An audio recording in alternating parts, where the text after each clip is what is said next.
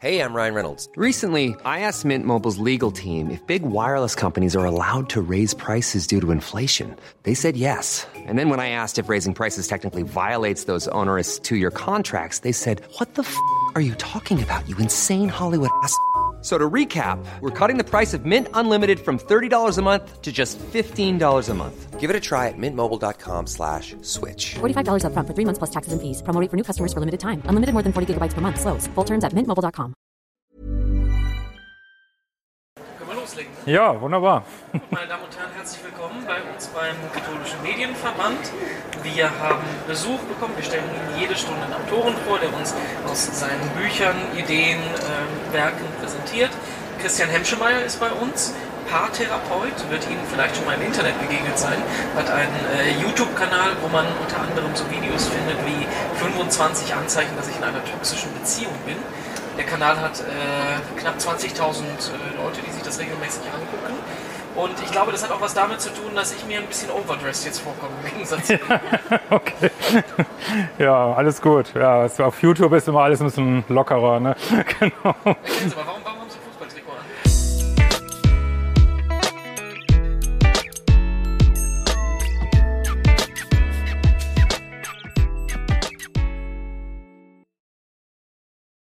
Ja, man hat ja auf YouTube, da bilden sich immer so Sachen, die halt immer wiederkehrend sind, die die Leute auch sehen wollen. Das ist ein Zebra-Bild immer im Hintergrund, das sind Fußballtrikots, das ist am Schluss sage ich immer, wir werden uns bald wiedersehen. Und da freuen sich die Leute irgendwie drauf, ne, wenn dann so die Regelmäßigkeit halt da ist. Ne? Dann bringt man auch auf die Buchmesse sein Fußballtrikot. Genau, so ist es. Sie sind ähm, seit 20 Jahren Paartherapeut. Ja. 3500 Paare, sagen Sie ungefähr, haben Sie ähm, beraten in der Zeit. Wie viele von denen sind noch zusammen? Ja, das Problem ist natürlich immer, dass sich nur die melden, wo es dann halt äh, noch weitere Probleme gibt. Also meistens so diejenigen, die glücklich sind. Ja, da hört man selten was von. Aber ich habe eine Sammlung von Babyfotos zumindest bei mir, die, wo sie dann gesagt haben, ja, läuft alles, äh, haben Nachwuchs gekriegt. Und, aber ja, Forschung habe ich da nicht. Aber man kann so grob sagen, dass Paartherapie schon, also bei ungefähr einem Viertel der Leute sehr stark wirkt, bei der Hälfte ganz gut und es gibt so 10, 20 Prozent, die, ja, wo dann auch nichts mehr zu retten ist, sage ich mal, oder die einfach nicht drauf anspringen. Dann, Geht man denn als Paartherapeut auch irgendwann mal zu Leuten und sagt, nee, bei euch macht es keinen Sinn, weil euch ist besser, wenn ihr euch trennt? ja. Ja, ich sag mal, Paartherapie ist für Menschen, die sich noch lieben, wirklich. Ne? Also wenn wirklich, also es gibt eigentlich so drei Gründe, warum eine Paartherapie nicht funktioniert. Das ist ähm, entweder gibt es so Drogenprobleme, also so ein Alkoholproblem oder so, oder äh, es gibt eine versteckte Affäre oder irgend sowas, wo man nichts von weiß. Oder ganz banal, einer hat eigentlich schon abgeschlossen und macht die Paartherapie nur noch äh, aus schlechtem Gewissen oder um vor den Kindern gut dazustehen. Also es gibt Menschen, die haben einfach abgeschlossen mit der Beziehung und dann hilft auch keine Paartherapie mehr. So, So ja. sauren Apfel. Genau, ja. Und dann gibt es eben noch diese toxischen Beziehungen, das, das ist ja jetzt momentan mehr so der Schwerpunkt, wo ja, es Menschen sich einfach nicht gut tun, kann man mal so ganz platt sagen, oder wo vielleicht einer der Partner so sehr manipulativ arbeitet, versteckte Agenda hat. Und dann kann Paartherapie sogar wirklich regelrecht schädlich sein, wenn das nicht erkannt wird halt. ja. Das ist ein Begriff, der äh, taucht in letzter Zeit relativ häufig auf. Ich glaube, das ist aus dem englischsprachigen Ja. Bereich zu uns gekommen, toxische Beziehung. Erklären Sie uns mal, geben Sie uns mal ein Beispiel. Was wäre eine toxische Beziehung? Ja, toxische Beziehung besteht typischerweise aus jemand, der ganz viel nimmt und aus jemand, der ganz viel gibt. Das hört sich jetzt erstmal harmlos an so. Ähm, aber das kann sein, äh, dass man regelrecht eingefangen wird von jemand, der total charmant ist und also man nennt das so Lovebombing, also äh, auch jeden Wunsch von Augen abliest und drei Monate hat man äh, das Gefühl, man hat so das Paradies auf Erden und dann äh, geht auf einmal alles schief, der ist gar nicht so nett oder die, das hat jetzt Männer und Frauen gar nichts zu tun. Äh, es gibt, man lernt vielleicht auf einmal, oder derjenige ist gar nicht Single oder der ist noch in einer alten Beziehung, hängt dann noch fest und dann werden vielleicht Versprechungen gemacht, die gebrochen werden und dann ist man so wie angefixt von dieser schönen Anfangszeit, findet irgendwie nicht raus. Dieses Hin und Her, was dann oft entsteht, macht dann noch abhängiger, noch süchtiger und äh, ja, viele Menschen ja, sind wirklich förmlich am Ende mit ihren Nerven irgendwann, weil immer mehr Energie abfließt quasi. So in diesen gibt so ein so ein Stichwort, fand ich früher auch nicht so wichtig, aber das, man sagt auch so narzisstische Beziehungen. Also wenn einer da drin ist, der halt extrem egozentrisch ist, äh, unter allen Umständen sein Ego durchdrücken will, egal äh, mit welchen Mitteln, ob das jetzt Lügen ist oder Hintergehen. Und ja, der andere vielleicht durch Nettigkeit oder Liebsein versucht das sozusagen irgendwie den anderen zu gewinnen für sich. Ja, dann ist man in so einer Spirale, die immer weiter abwärts geht. So, ne? ja. Das ist ja nur ein Aspekt, dessen, was wir, ähm, worüber wir sprechen. Sie haben äh, das Buch geschrieben, was wir Mhm. da sehen, der Liebescode. Sie sagen, dass ähm, wir als Menschen schon quasi von Kindheit her aufgeprägt sind, Ja. wie wir ähm, Beziehungen verstehen, was für uns erfolgreiche Beziehungen sind und äh, dass im Prinzip dieses Bild unser Leben lang mit uns rumschleppen. Ja. Ist das, ist das, Ähm, es kommt darauf an, wie die Elternbeziehung halt ist, ne? oder jetzt die Bezugsperson. Das können die Eltern sein, das können Oma, Opa sein, das können äh, Geschwister sein. Ähm, es ist eigentlich so ein bisschen so wie bei früher bei den Enten und den Verhaltensforschern. Also was wir als Kind, als Baby präsentiert bekommen von unseren Eltern, das setzen wir im Gehirn mit Liebe gleich so. Ne? Und wenn das zum Beispiel ist, äh, ich habe einen Elternteil, der meinetwegen aufgrund einer Alkoholproblematik mal da ist, mal nicht da ist, äh, dann habe ich sozusagen dieses heiß-kalt, habe ich schon abgespeichert auf dem, was ich so Liebeschip nenne. Ne? Das heißt, ich verbinde das mit ähm, Gefühl von Vertrautheit. Das ist so ein bisschen so, äh, wie Menschen, die vielleicht 30 Jahre im Gefängnis sind, gehen raus und kommen absolut nicht mehr klar, weil dieses Gefängnis ist halt das, was sie kennen ne? und wollen eigentlich was unbewusst zurück dann. Und das Problem ist halt, dass ich dieser Liebeschip, der ist halt größtenteils unbewusst und ich habe unter Umständen dann, wenn ich halt Eltern hatte, die vielleicht ihr Bestes gegeben haben, aber aufgrund eigener psychischer Probleme halt vielleicht nicht genug gegeben haben, dass ich das immer wieder anziehe förmlich. Ne? Das heißt, Menschen, die dann auch wieder heiß-kalt sind, auch mal nicht da für mich sind und dann doch da sind, finde ich halt super spannend, obwohl sie mir eigentlich nicht gut tun. So, ne? Auf der anderen Seite, wenn ich jetzt äh, Eltern hatte, die man sagt immer gut genug, ist ja, muss ja keiner perfekt sein, dann ist dieser Liebeschip was Gutes, weil dann ziehe ich auch direkt die Menschen raus, die mir auch wieder gut tun quasi dann. Ne? Muss man wahrscheinlich erstmal sich selber reflektieren, sich selber, ähm, dass man das erstmal erkennt. Ja. Ja, das wollen wir eigentlich alle nicht wahrhaben. Wir, also man sagt ja heute so daten, neu, neudeutsch. Also wir daten eigentlich immer unsere Eltern so, ne? Also unseren Vater, unsere Mutter oder eine Kombination von beiden. Und das dauert erstmal so ein bisschen, bis man sich, also man denkt zwar, man hätte immer unterschiedliche Partner gehabt, aber wenn man mal wirklich genau guckt, war doch oft immer das gleiche Muster dabei, ne? dass man vielleicht ausgenutzt wird oder, äh, oder immer wieder an, ich sagte immer so Projekte kommt, Menschen, die man versucht aufzurichten, zu helfen, zu retten und das kann eben auch wie so eine Sucht sein. Ne? Sie sind seit äh, 20 Jahren Paartherapeut, 20 Jahre, also äh, um die äh, Jahrtausendwende. Mhm. Mich würde mal interessieren, hat sich denn die Art der Beziehung der Menschen verändert in der Zeit? Ja, das ist eine gute Frage. Also ähm, ich glaube, das Gewahrsein, also die, die Ansprüche an eine Beziehung haben sich, glaube ich, verändert. Wir wollen, also ich sage manchmal ganz gern, Beziehung ist die neue Religion. Also man hat eine riesen Erwartungshaltung an Beziehungen. Die sollen halt äh, Geborgenheit vermitteln, Sexualität, gute Freunde sein, vielleicht auch Wirtschaftsgemeinschaft. Und ähm, ich habe vielleicht auch, weil andere Institutionen so ein bisschen in den Hintergrund getreten sind, habe ich das Gefühl, dass es gibt immer mehr Erwartungen an Beziehungen. So, ne?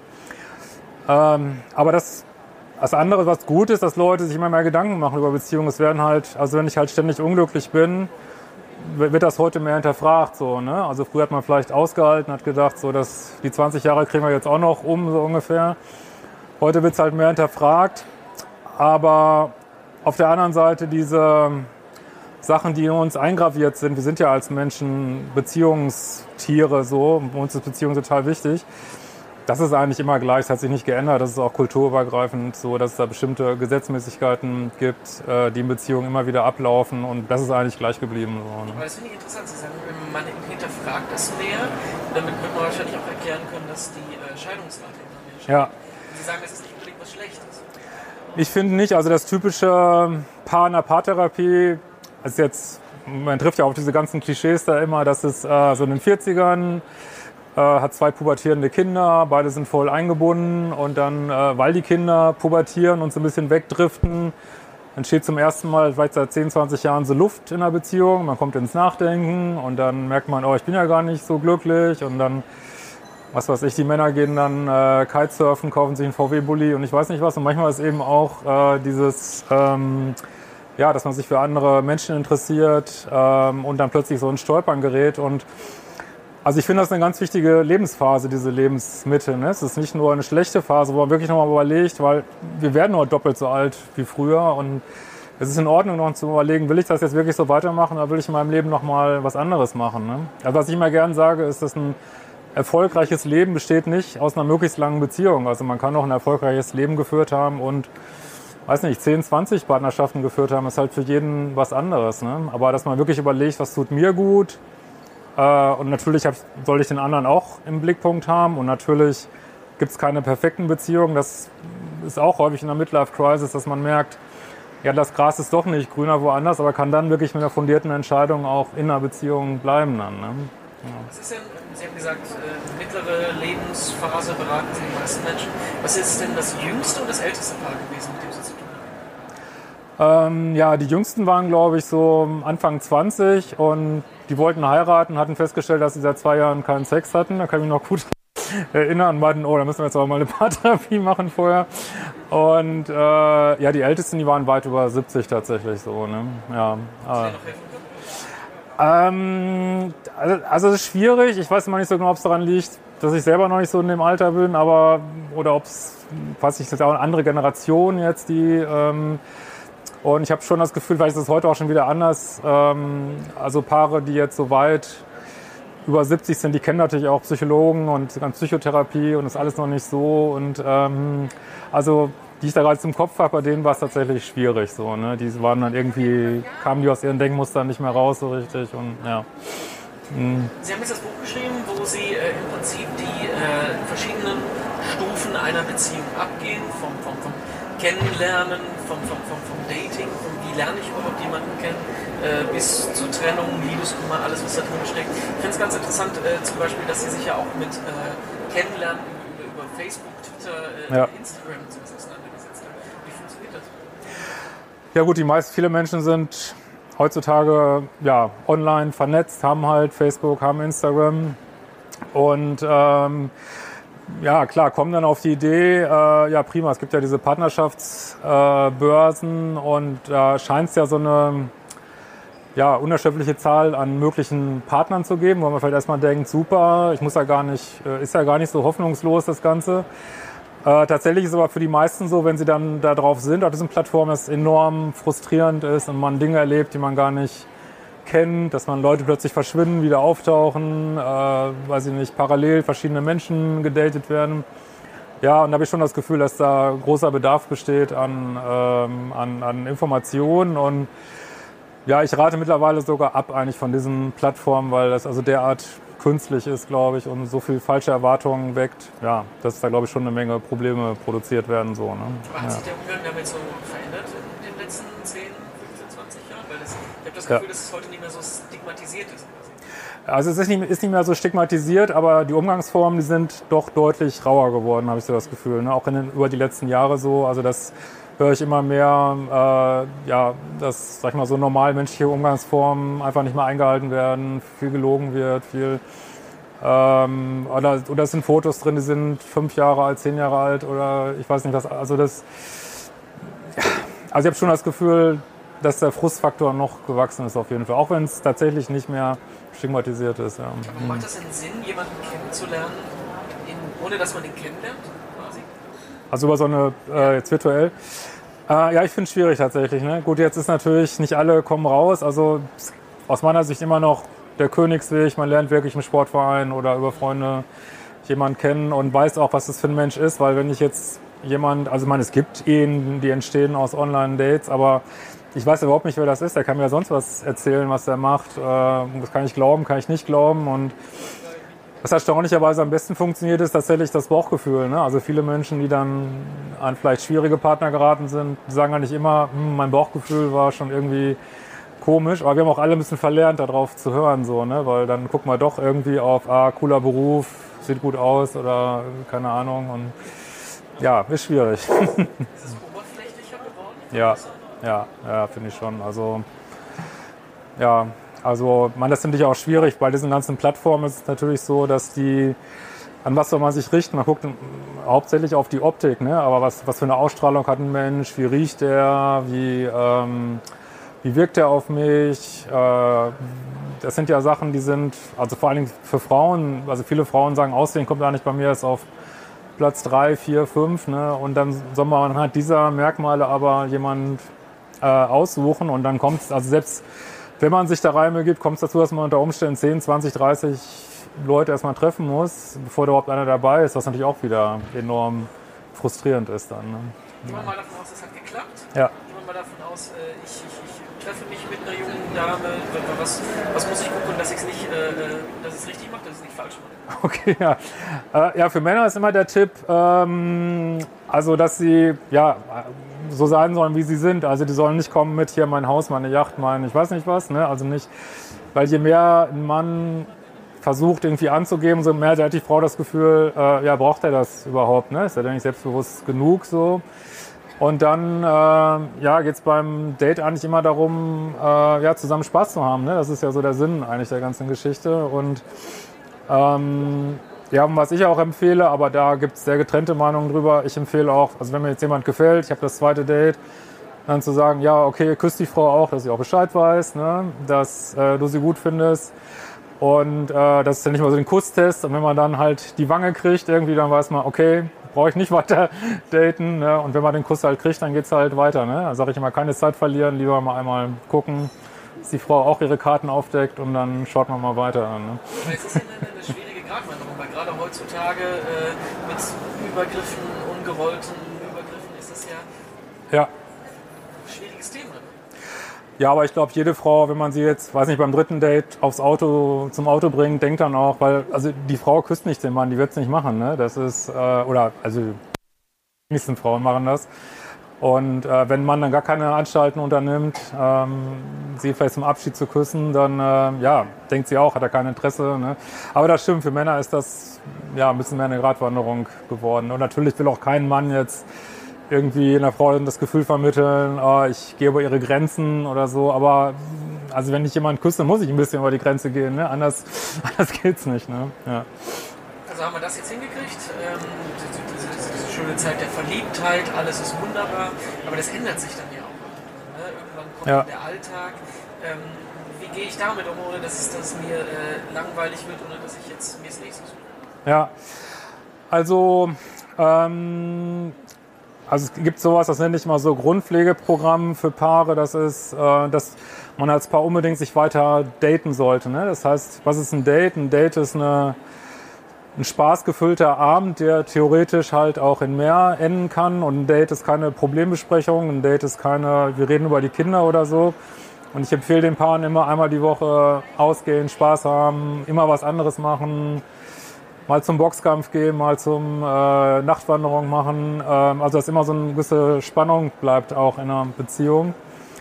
Ähm, das ist gut. Dann das Zweite, was gut ist, ist wirklich jeden Tag eine Viertelstunde zu haben, wo man sich austauscht. Also nicht einfach, weil viele Paare reden ja nur, die sagen, hey, wir reden einfach nur zehn Sätze am Tag miteinander so. Also wirklich jeden Tag eine Gelegenheit zu haben, über eine Tasse Tee oder so, wo, okay, was hast du heute erlebt, wie geht's dir, wie geht's dir mit uns? Ähm, weil was sich immer wieder gezeigt hat in der Paartherapie ist, dass die Paare, die nicht mehr richtig miteinander reden, die haben auch häufig keinen Sex mehr. So. Und das ist wirklich total spannend. Während die Paare, die sich wirklich auch verbal noch auseinandersetzen, so unter die Haut gehen, da, ja, da bleibt auch diese Skribbeln halt lange erhalten. Dann, ne? So irgendwie schaffen, weiter für Spannung zu sorgen. Ja, ja, genau. Ja. ja, und dann ist halt gut, wenn eine Beziehung so atmet, ne? wenn man mal viel Zeit miteinander verbringt, mal äh, andere Wege geht mit Freunden, äh, auch jeder hat sein eigenes Leben. Also das ist halt auch immer wichtig dann. Ne? Mal gelesen, es ist überhaupt gar keine gute Idee, wenn man zusammenzieht, dass man ein großes Doppelbett macht, weil dann äh, gewöhnt man sich zu sehr aneinander und dann geht sich eher auf die Nerven, sondern man sollte lieber äh, sich einen Rückzugsort schaffen. Ist das?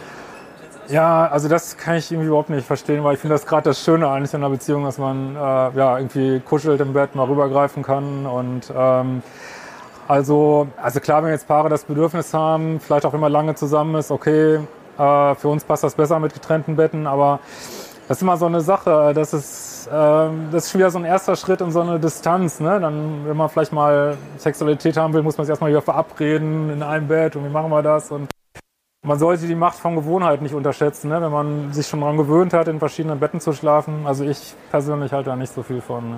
Ja. Machen wir das so, äh, dann, dann, dann, dann haben wir eine Beziehung, dann, dann wird geheiratet. Mhm. Ähm, Hochzeit, äh, Ehe, ist das ja auch irgendwas, was, was in der Wertigkeit heute äh, anders aussieht, als es vor Jahrzehnten gewesen ist. Ja. Ja, also ich meine, Ehe hat, ist natürlich in einer anderen Zeit entstanden und viele haben das Gefühl, brauchen es gar nicht so unbedingt. Also äh, viele Männer haben auch Angst, sich so festzulegen, was so, haben dann Angst irgendwie, ja, wenn eine Scheidung ist, dann kostet das viel Geld und alles. Aber ich habe aber schon das Gefühl, dass es wieder so eine Renaissance gibt von, vom Heiraten, dass man doch wieder sagt, ja, dieses Fest ist schön und dieses offen Ja sagen ist schön. Was ich nur mal empfehle, ist, man sollte es nicht zu spät machen, weil das ist, also ich habe wirklich ganz viele Paare gehabt, die wollen dann nach zehn Jahren heiraten und dann, äh, ja, und dann kommt die Beziehung auf einmal ins Trudeln, weil dann äh, nach zehn Jahren hat man natürlich, soll ich mal sagen, eine zwiespältige Einstellung zum Partner häufig und dann will man so ein großes Ja sagen und dann geht das um, Unterbewusste geht dann ins Nein, exploriert alle Neins und da kommen viele Paare ins Schleudern. Ich sage immer, wenn heiraten, dann so zwei bis vier Jahren ist eigentlich ideal dann so. Ne? Das Ja. sind so, ähm, aber das, das, das Hochzeitsalter, das geht auch äh, hoch. Ja, total. Ja, ja. Das wollen ja viele sich erstmal austoben, ausprobieren. Ähm, also haben, das, ist, glaub, das hat, glaube ich, schon zugenommen, dieses Gefühl, ich verpasse irgendwas, wenn ich mich äh, früh festlege. Aber naja, aber man muss auch halt immer dran denken, dass die Partner, die sehr beziehungsfähig sind, die sind vielleicht später nicht mehr auf dem Markt sozusagen. Ne? Das ist, spricht auch wieder dafür, vielleicht früher mal nach jemandem zu gucken. Aber ich glaube, das geht rapide hoch, das Alter. Ja, auch das Alter, in dem man das erste Kind kriegt. Das ist schon, ja. Dann äh, geheiratet haben wir, Beziehung läuft gut. Dann kommt man ja unweigerlich an den Punkt, wo es Konflikte gibt. Ich glaube, dann ist eher die Frage, schmeiß mal hin oder wie geht man mit den Konflikten um? Genau dafür sind Sie ja da. Ja. Ja. Also erstmal ist es total gut, früh in eine Paartherapie zu gehen. Ne? Also man kann Paaren, wirklich je früher sie kommen, umso leichter kann man ihnen helfen, weil dann braucht man jemand nur ganz paar Ratschläge geben, mach das mal anders, mach dies mal anders. Und eine Paartherapie ist ein bisschen wie so ein Schneeballeffekt. Ne? Ich versuche äh, ein paar wieder irgendwie schöne Momente zu vermitteln, erstmal in der Stunde, dann vielleicht zwischen den Stunden und dann äh, ja, verbessert sich die Energie wieder, dann hat man wieder Lust, noch mehr den Partner zu sehen. Und das in der gelungenen Paartherapie ist es halt so, dass die Leute sagen, ich weiß auch nicht, mein Mann ist viel netter, dann kann ich auch viel netter sein. Und die Frau sagt, nein, du bist netter, deswegen kann ich netter sein. Das ist wie so ein Schneeballeffekt. Und der ist wirklich schwierig, wenn er schon so fünf nach zwölf ist. Und äh, viele Paare machen halt den Fehler, die kommen erst, wenn wirklich alles schon in Scherben liegt und jahrelang gestritten wurde. Und das ist so ein bisschen, als wenn ich nicht mit dem Schnupfen zum Arzt gehen würde, sondern erst, wenn ich so Krebs in der Endphase habe sozusagen. Also viele kommen einfach zu spät, weil, also man, ich finde schon, dass jede Beziehung erstmal erhaltenswürdig ist, wenn es nicht irgendwie äh, Gewalt gibt oder irgendwelche anderen groben Grenzüberschreitungen. Und man sollte auf jeden Fall gucken und ja, und Paartherapien dauern ja auch nicht so lange wie so eine Psychoanalyse. Das sind, weiß ich nicht, sieben, acht Sitzungen oder so, die finde ich schon, sollte man investieren dann. Aber Ne? das verschärft das nicht auch irgendwie den Konflikt? Also das ist auch wieder so ein Stigma. Also wenn ich Ja. jetzt im ersten Streit zu meiner Frau sage, komm, wir gehen jetzt zum Therapeuten, dann schmeißen wir einen Teller. Ja. Ähm, also Paartherapie ist, äh, also das habe ich auch immer geliebt daran, die ist, ähm, da ist richtig was los irgendwie, ne? Da, äh, und aber das ist so ein bisschen wie so eine Wunde, die man so säubert, ne? Also wie man so Jod drauf schüttet, das, also erstmal tut's weh und erstmal kommen noch mehr Konflikte hoch, aber das habe ich ganz oft erlebt, dass Paare sich wirklich dann äh, ja, konstruktiv, aber schon enorm streiten, völlig erschöpft aus der Stunde rausgehen und dann ist aber eine super Woche haben. So, ne? Es ist so ein bisschen wie, als wenn die Wunde dann gesäubert ist. Aber die Schwellenangst ist sehr hoch, das stimmt, ja. Mhm. Gehen wir mal davon aus, es klappt nicht. Ähm, Seitensprung Ja, ist auch ein Thema, was Sie in dem Buch ja. äh, beschreiben. Das ist ja im Prinzip alles, wo, wo man sofort sagt, nee, nee, nee, auf keinen Fall, äh, gar nicht erst drüber reden. Ja. Dass es die Option gibt. Wie, wie, wie, wie geht man damit um?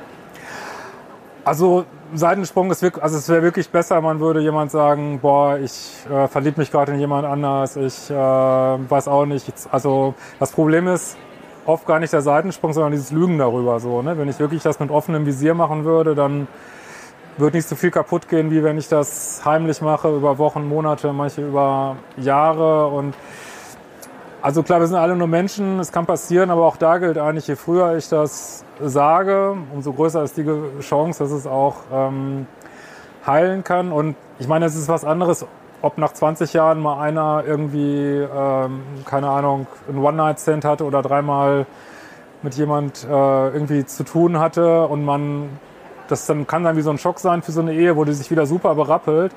Oder ob ich halt konsequent fremd gehe mit, verschiedenen Leuten über Jahre. Das sind zwei ganz verschiedene Geschichten. Und äh, also wenn es so chronisches Fremdgehen ist, dann empfehle ich eigentlich die Beziehung tatsächlich zu lösen, weil diese, diese Gewohnheit legen halt viele Menschen nicht ab, die das machen so. Aber ja, wenn es wirklich ein Fehltritt ist, dann kann das ist für viele Paare wie so ein Hallo wach irgendwie und oh, jetzt müssen wir aber mal was machen. Ne? Ja, genau. Es gibt ja auch die ähm, äh, gegenseitige Theorie. Ne? Es gibt ja auch die Leute, die sagen, äh, bevor ich jetzt meinen Partner mit dem Wissen belaste, ja. äh, behalte ich das lieber für mich. Ja, das ist echt eine super Frage. Also die Verantwortung hat man und ähm, wenn ich jetzt ich meine, die kann man niemand abnehmen, aber wenn ich jetzt wirklich, sagen wir mal, volltrunken äh, geschützten Sex hatte mit jemand und danach, äh, es tut mir total leid und ich weiß, es vielleicht schon, kann es die bessere Entscheidung sein, das nicht zu sagen. Also was ich, also wenn da jemand drüber nachdenkt, ich sage immer, äh, müsstest du das auf dem Totenbett noch sagen, dann kannst du es auch gleich jetzt sagen und wenn man wirklich sagen kann, nee, das muss, mein ganzes Leben kann ich mitleben, das nie zu sagen, dann kann auch das die richtige Entscheidung sein. Ne? Das ist halt, in unserem Leben ist immer dual, müssen immer jeden Tag Entscheidungen treffen und ja, und die können natürlich auch mal schief liegen, aber dafür sind wir halt Menschen. Ne? Das, äh, keiner ist perfekt. Ne? Gehen wir weiter in unserem äh, Crashkurs ja. Stellen wir mal vor, äh, es hat nicht geklappt oder es hat einen Grund, äh, dass es zum Seitensprung gekommen ist, weil die Beziehung einfach nicht mehr funktioniert. Wir haben das ja gerade eben schon mal kurz angesprochen. Wann, wann merke ich das, dass ich an dem Punkt bin, hier ist es nicht zu retten, hier ähm, äh, ist es besser für uns beide, wenn wir sagen, bringt nichts. Ja, also tatsächlich ist eine gute Idee, dann auf jeden Fall eine Paartherapie zu probieren, weil die kann nochmal neue Impulse liefern. Und bei einer Paartherapie, die hat den tollen Effekt, dass wenn eine Beziehung nicht mehr zu retten ist, dann ähm, zeigt das eine Paartherapie sehr schnell so. Ne? Also weil Paartherapie ist immer verschnellert den Prozess. Das heißt, wenn ein Paar wirklich nicht mehr zu retten ist, dann führt jede weitere Paartherapiestunde führt dazu, dass sie weiter auseinanderfliegen. Das ist zwar für alle schmerzhaft dann so. Ähm, also das kann halt zum Punkt sein, wenn man nicht in der Paartherapie ist, wenn man einfach merkt, es sind immer wieder die gleichen Diskussionen. Ähm, ich habe ja auch dieses Konzept von Standards und Dealbreaker. Das heißt, wenn ich meinen Partner ein Verhalten zeige, was ich einfach nicht ertragen kann, meinetwegen, da schreibt mich immer an und äh, es ist einfach nicht abstellbar und immer wieder geht es über meine Grenzen und immer wieder werden meine äh, Ultimaten vielleicht gerissen, ja, da muss man halt irgendwann tatsächlich sagen, es tut mir nicht gut, ne? weil eine Beziehung besteht nicht nur aus Liebe zum Partner, besteht eben auch aus Selbstliebe. Ne? Und damit haben, haben, haben wir oft Schwierigkeiten auch zu sagen, hey, ich, ich muss mich auch selbst lieben, ich kann, nicht, kann mir nicht alles gefallen lassen hier. Ne? Ja. Dann hat es gekracht, es kommt zum Beziehungsende, Scheidung, ja. wie auch immer man es welche Situation man drin steckt, äh, dann ist ja das nächste Thema, mit, das ich, mit dem ich auseinandersetzen muss, Liebeskummer. Ja. Also, was sagen Sie da? Verdrängen hilft nichts, sich drin suhlen hilft nichts. Wie geht man damit um? Ähm, also Liebeskummer ist für viele wirklich, vor allem wenn man aus solchen Heiß-Kalt-Beziehungen kommt, das schlimmste Gefühl, was sie je hatten in ihrem Leben. Viele sagen, es ist schlimmer als meine Mutter gestorben ist oder so. Können das gar nicht begreifen, weil häufig auch gerade nach schlechten Beziehungen der Liebeskummer nochmal besonders schlimm ist. Das ist manchmal wirklich schwer zu verstehen. So. Ähm, ja, da gibt es also natürlich kann man es nicht hundertprozentig abstellen und was sich bewährt hat, ist wirklich dann Augen zu und durch. Das heißt wirklich kein Kontakt mehr, kein Facebook-Profil angucken, äh, keine letzten Gespräche, kein nochmal Sex haben. Ähm, das hat sich sehr bewährt. Und dann tatsächlich ist in der ersten Phase Ablenkung tatsächlich gar nicht so schlecht, weil wenn ich, selbst wenn ich zu jemandem keinen Kontakt mehr habe und ich mir jeden Tag überlege und dann waren wir da im Urlaub und haben wir dies gemacht, haben wir das gemacht, dann bleibt, also es ist wie so eine Sucht, die man im Gehirn auflösen muss, ne, dieser Liebeskummer. Ähm, und dann hat sich so aus dem, für mich auch wirklich unglaublich, aber so aus dem spirituellen Bereich so eine Übung sehr wirklich bewährt, die heißt Bänder trennen, wo man sich vorstellt, okay, ich habe so Energiebänder zu diesem anderen Menschen, und die schneide ich alle durch und das ist, führt bei vielen zu einer totalen Erleichterung, komischerweise. Das ist echt verrückt. Aber es gibt schon Tools, die man da nutzen kann. Also es gab ein ganz wichtiges äh, Stichwort noch angesprochen. Ja. Spiritualität, Sie haben ja vorhin schon gesagt, äh, Beziehungen sind die neue Religion. Ja. Man hat sehr hohe Ansprüche daran. Welche, Rolle, welche, welche Rolle spielt da Spiritualität bei? Ja, also Spiritualität liefert halt so einen größeren Rahmen. Also ich kann mir zum Beispiel überlegen, welchen Sinn hat es, dass ich mal wieder bestimmte Partner komme. Nehmen wir mal an, ich habe ein, ein Thema mit Grenzen setzen in meinem Leben, so für mich einstehen, dann ähm, ist es oft so, dass das Universum oder wer auch immer bringt dann immer wieder die gleichen Partner diese Grenzen über, überschreiten. So, ne? Und äh, da kann sozusagen die spirituelle Aufgabe sein, ah, diese Partner helfen mir auf eine schräge Art irgendwie, an, dass ich weiterkomme, dass ich meine eigenen Fähigkeiten, äh, was ich mir in diesem Leben vorgenommen habe, dass ich ja mehr daran arbeiten kann. Und äh, das ist zwar manchmal frustrierend, aber tatsächlich ähm, scheint es so zu sein, dass, also meine, keiner von uns sucht sich einen Partner, der genauso ist wie man selber. Man sucht sich eigentlich immer jemand, der, was weiß ich, der eine ist introvertiert, der andere ist extrovertiert. Insofern ist jede Beziehung so eine Herausforderung, auch so eine Challenge. Und das ist manchmal leichter zu ertragen, wenn man das in größeren Zusammenhang sieht. Okay, was könnten da meine Lernaufgaben sein? Was habe ich mir vielleicht vorgenommen für dieses Leben sozusagen? Ähm, und ähm, ja, das für viele Menschen bietet das doch nochmal größeren Rahmen, weil manchmal kommt einem was sehr sinnlos vor, wenn man immer wieder die gleichen Egozentriker anzieht und man denkt, was soll das, wieso fliegen, wieso kommen die mal bei mir angeflogen und dann hat man so einen größeren Rahmen, wo man das nochmal reinstellen kann. Jetzt haben wir in der letzten halben Stunde einen Crashkurs gemacht. Ja. Äh, wir sind eine komplette Beziehung durchgegangen. Ich will jetzt äh, nicht auf so einer negativen Note enden, dass wir sagen, jede Beziehung geht irgendwann los und irgendwann geht es in die Brüche. Ja. Äh, können Sie uns zum Schluss noch einfach so ein paar Stichpunkte, ein paar Tipps geben, was ich machen muss, dass ich mit meiner Partnerin nie zu Ihnen kommen muss? Ja. Ähm, ja, jeden Tag einmal äh, reden, ne? dieses Teegespräch, jeden, jede Woche einmal daten, äh, immer wieder neue Sachen machen, immer wieder Highlights planen irgendwie ähm, und auch äh, vielleicht dem Partner öfter mal sagen, wofür man dankbar ist, dass er im Leben ist, öfter sagen, dass man ihn liebt, wofür man ihn liebt, das kommt häufig sehr zu kurz und dann äh, müssen sie nicht zu mir kommen. Das ist doch ein gutes Schlusswort, dem ist nichts hinzuzufügen. Christian Hemschemeyer, Paartherapeut, der Liebescode heißt das Buch. Äh, kann man sich's äh, kaufen bei Ihnen am Stand? Ja, ich glaube, das gibt es da beim Ritterstand, ja Dann genau. äh, ganz herzlichen Dank dafür und ja, äh, alles Gute. Dankeschön. Ja.